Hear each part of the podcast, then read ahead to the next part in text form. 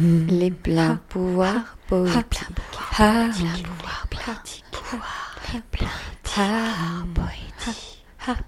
Une émission proposée par Lila Lekhel, alias Machi Miskina. Khalil Gibran, le prophète. Du labeur. Puis un laboureur dit Parlez-nous du labeur. Et il répondit Vous travaillez pour aller au pas avec la terre et l'âme de la terre.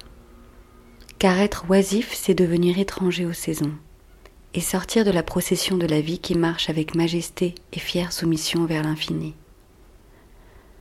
Lorsque vous travaillez, vous devenez une flûte, et au cœur de cette flûte, le murmure des heures se transforme en musique. Qui de vous voudrait être un roseau muet et silencieux, quand tout à la fois chante à l'unisson? Il vous a toujours été dit que le travail est malédiction et le labeur infortune.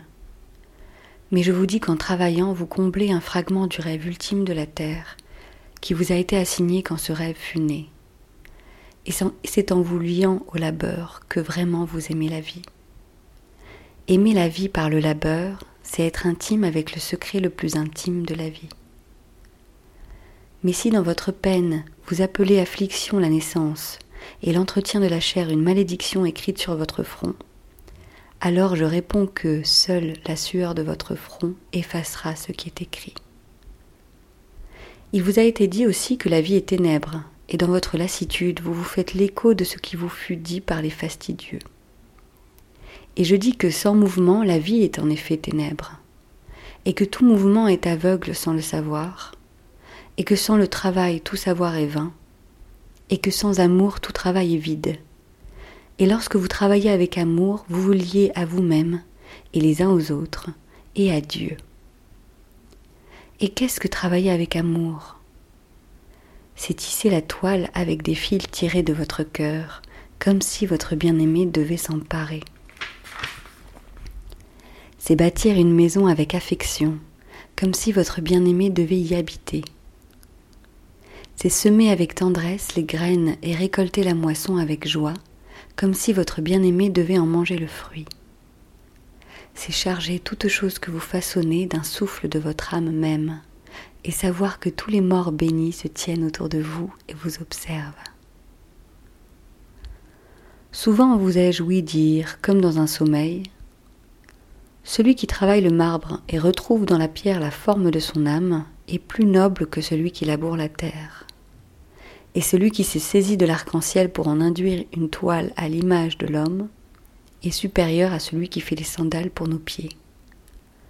Or, je vous dis, non en sommeil, mais dans le plein éveil de midi, que le vent ne parle pas au chêne géant plus tendrement qu'au plus menu des brins d'herbe. Et seul est grand celui qui convertit le hurlement du vent en un chant que son propre amour a rendu plus suave. Le travail, c'est l'amour rendu visible. Et si vous ne pouvez travailler avec amour, mais avec des plaisirs, mieux vaudrait renoncer à votre travail et vous asseoir à la porte du temple et quémander l'aumône de ceux qui travaillent avec joie. Car si avec indifférence vous faites le pain, votre pain est amer et ne rassasie qu'à moitié la faim de l'homme. Et si à contre-coeur vous écrasez les grappes, votre aversion distille un poison dans le vin. Et si vous chantez comme chantent les anges, mais sans aimer le chant, vous assourdissez les oreilles des hommes aux voix du jour et aux voix de la nuit. Très belle rentrée à toutes et tous. Très joli septembre. Très belle saison de la Vierge. Prenez soin de vous.